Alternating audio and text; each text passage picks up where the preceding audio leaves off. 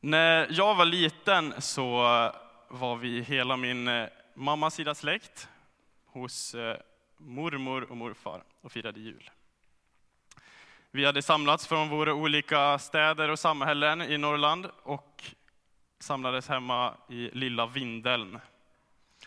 Och jag är yngst i släkten och skulle såklart gå och lägga mig först av alla. Men innan jag eh, gick och la mig på kvällen så ville jag alltid gå en kramrunda och krama godnatt till alla. Så det gjorde jag även den här kvällen. Jag kramade mormor, jag kramade morfar, jag kramade mina kusiner och så vidare. Till slut så kände jag mig färdig med kramar. Jag var redo att gå och lägga mig och min moster stod där och sa Adam, kan du inte krama mig också? Jag hade alltså kramat alla utom just en av mina mostrar. Och ni som inte haft eh, barn själva kanske tänker att jag gick fram, kramade henne, gick ner och la mig. Men ni som har barn kanske har liksom sett ett och annat. Så istället för att ge min moster Maria kramen så sa jag lite fräckt så här, jag kan, men jag vill inte. Och så gick jag ner och la mig. Och jag kommer knyta an till det här lite senare, men först så tänker jag presentera mig lite bättre. Jag heter Adam Norberg och jobbar som ungdomsledare här i församlingen. Jag eh, kommer från Övik, eller Örnsköldsvik, och har hela mitt liv egentligen varit kristen och varit i kyrkan. Jag gick eh, söndagsskola, konfa, var på tonår, hela faderullan. Och ni som känner mig lite bättre som person så vet ni att jag har lite hybris ibland. Ja, bara lite liksom. Och när jag var yngre, alltså för kanske något år sedan så, här, så eh, trodde jag att jag kunde typ allt. Jag eh, kände, äh, jag behöver inte lyssna så mycket på predikan på söndagen. Och så. Jag kan redan massa saker, jag ja, men jag har gått konfa, jag har lärt mig saker, jag eh, är med som ledare på, eh, på läger och så här. Jag behöver inte lyssna så noga. Men eh, när jag sen flyttade för att gå bibelskola efter studenten så fick jag inse att jag hade så mycket kvar att lära mig.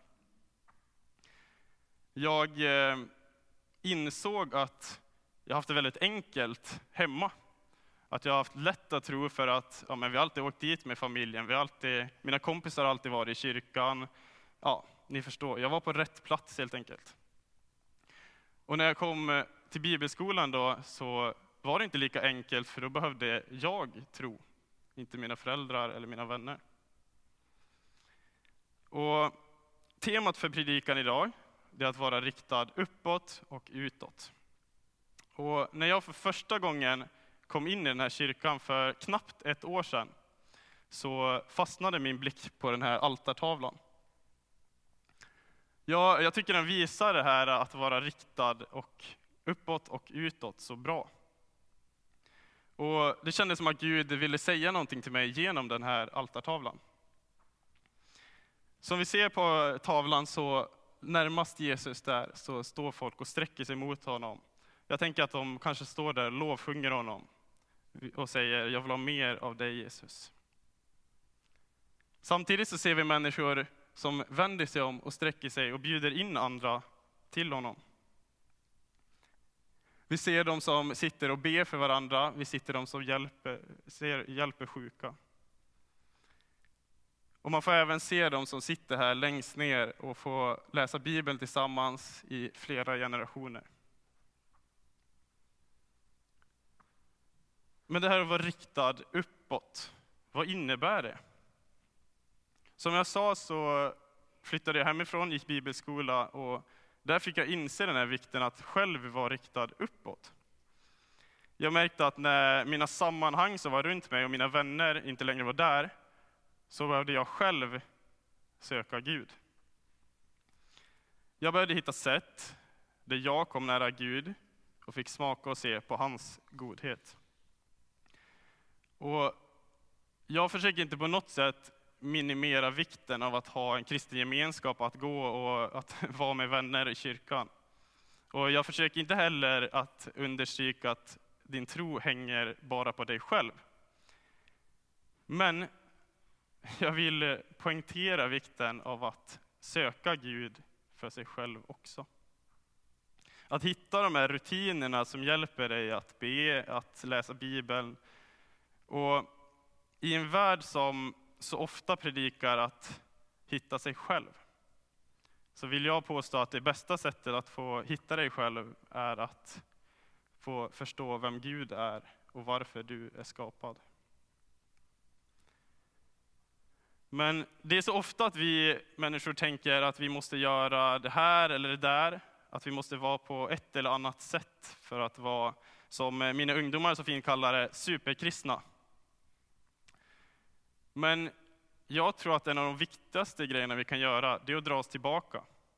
Att dra oss tillbaka, att spendera tid med Gud för oss själva. Att få rikta blicken tillbaks på Gud. Jag tänker läsa det här som Ludvig fick läsa för er tidigare. Från Matteus 14, 22 till 33.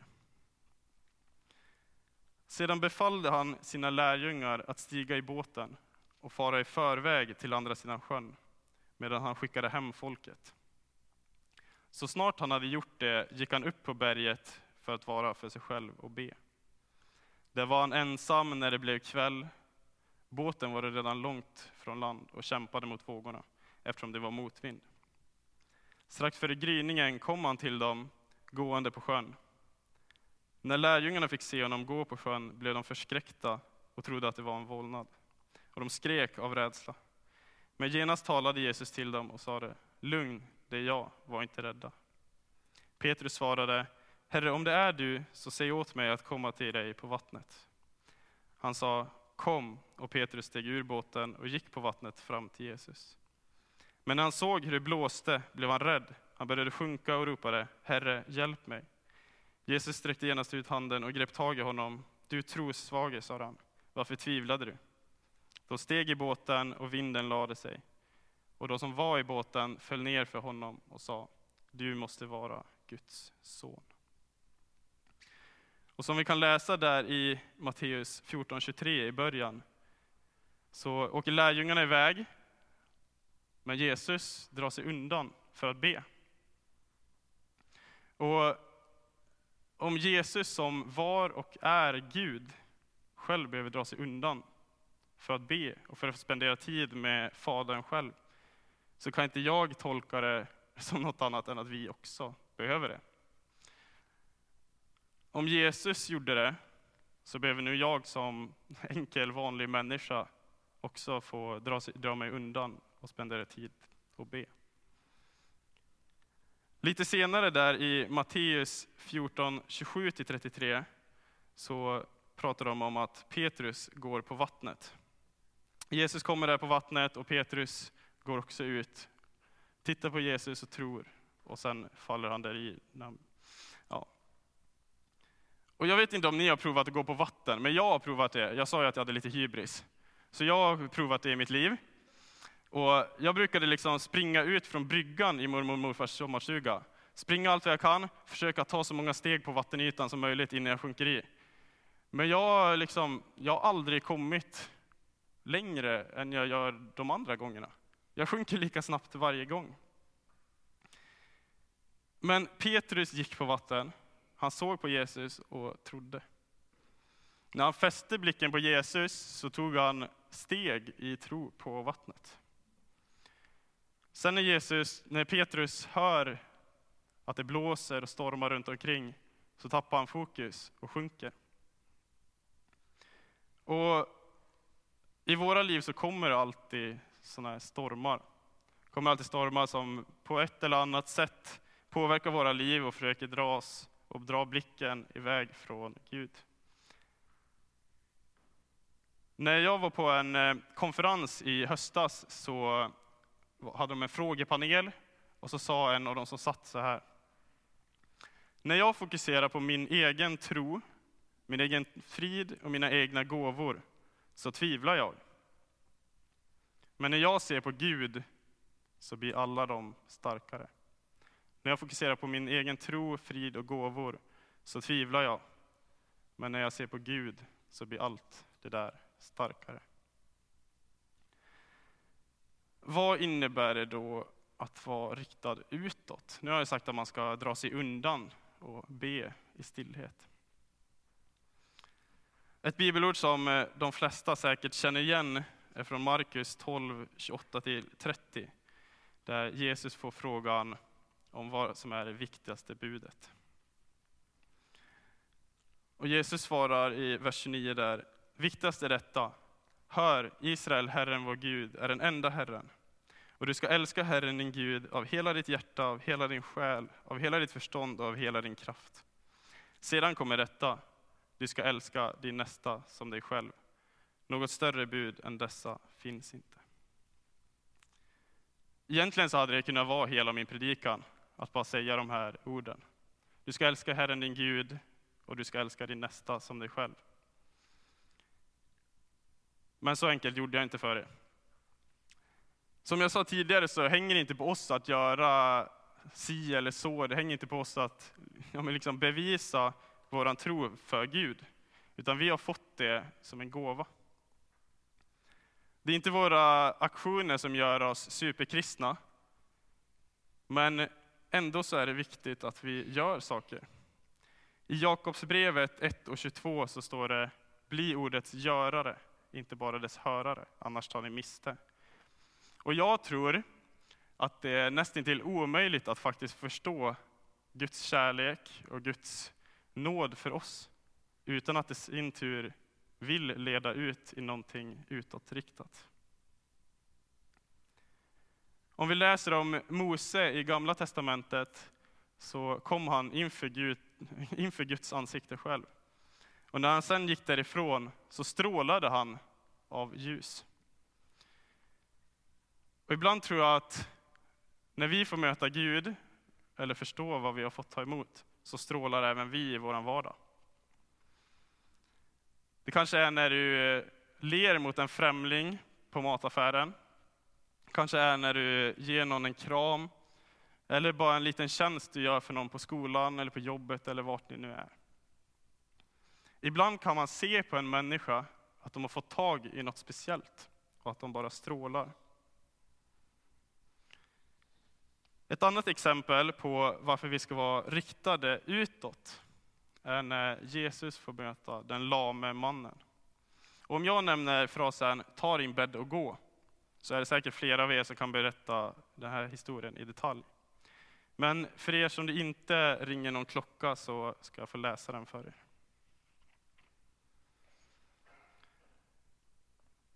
Jag läser från Lukas 5, 17 och 26. En dag höll han på att undervisa, och där satt fariseer och laglärare som hade kommit från varenda by i, Jude, i Galileen och Judeen och från Jerusalem. Och han hade Herrens kraft så att han kunde bota. Då kom det några bärande på en bår med en man som var förlamad, och de försökte komma in med honom och sätta ner honom framför Jesus. Då de inte kunde ta sig in med honom i trängseln gick de upp på taket, tog bort teglet och firade ner honom på hans bår mitt framför Jesus. När han sedan såg deras tro sa han, min vän, du har fått förlåtelse för dina synder. Då tänkte de skriftlärda och fariseerna, vad är det för hädare? Vem kan förlåta synder utom Gud? Men Jesus förstod vad de hade för tankar och sa det till dem. Vad är det ni säger? Vad är det ni tänker i era hjärtan? Vilket är lättast att säga, du har fått förlåtelse för dina synder, eller att säga, stig upp och gå. Men för att ni ska veta att Människosonen har makt här på jorden att förlåta synder, säger jag dig. Och nu talar han till den lame, stig upp, ta din bädd och gå. Genast reste han sig mitt för ögonen på dem, tog båren han hade legat på och gick hem. Allt medan han prisade Gud. Alla slogs av häpnad och prisade Gud, och de fylldes av fruktan och sa, det är otroligt, det vi har sett idag. Jesus fanns alltså där i den här staden. Men den här lame mannen kunde inte ta sig dit själv. Hans kompisar inte bara bar den här mannen i bön, utan de fysiskt tog honom och försökte leda honom till Jesus. Det var svårt. De fick tränga sig fram och de togs inte ens in i huset när de försökte gå in. Och jag tror att många av oss, när vi kommer till det här motståndet, när det blir lite trångt och lite kämpigt, så kanske vi ger upp och går hem. Jag tror att vi ber för våra vänner, vi ber för de som inte redan gjort det, att de ska få möta Gud. Men eh, när det blir lite svårt och obekvämt så tappar vi modet. Men de här vännerna, de tappade inte modet. Utan de tog sin vän, gick upp på taket, rev bort tegelstenar och hissade ner honom inför Jesus. Jag kan, men jag vill inte, sa jag till min moster när jag gick min kramrunda. Jag kan, men jag vill inte. Ofta så tror jag att Gud talar till oss och att vi kanske vet vad vi borde göra. Vännerna till den här lame mannen visste vad de kunde göra. Och de sa inte att de kunde, men att de inte ville. Utan de gjorde det för att de såg på Jesus och trodde. Petrus ville gå till Jesus på vattnet, men tvekade när han kände att det stormade runt omkring. Det kommer stormar i våra liv och vi kan ta oss igenom dem, om vi har blicken fäst på Jesus. Och tänk om min eh, replik där, jag kan, men jag vill inte, i våra liv istället får bli, jag kan för att du kan. Jag vill för att jag vill följa dig. Och de som vill får gärna be med mig den här bönen. Jag kan för att du kan det genom mig. Jag vill för att jag vill följa dig.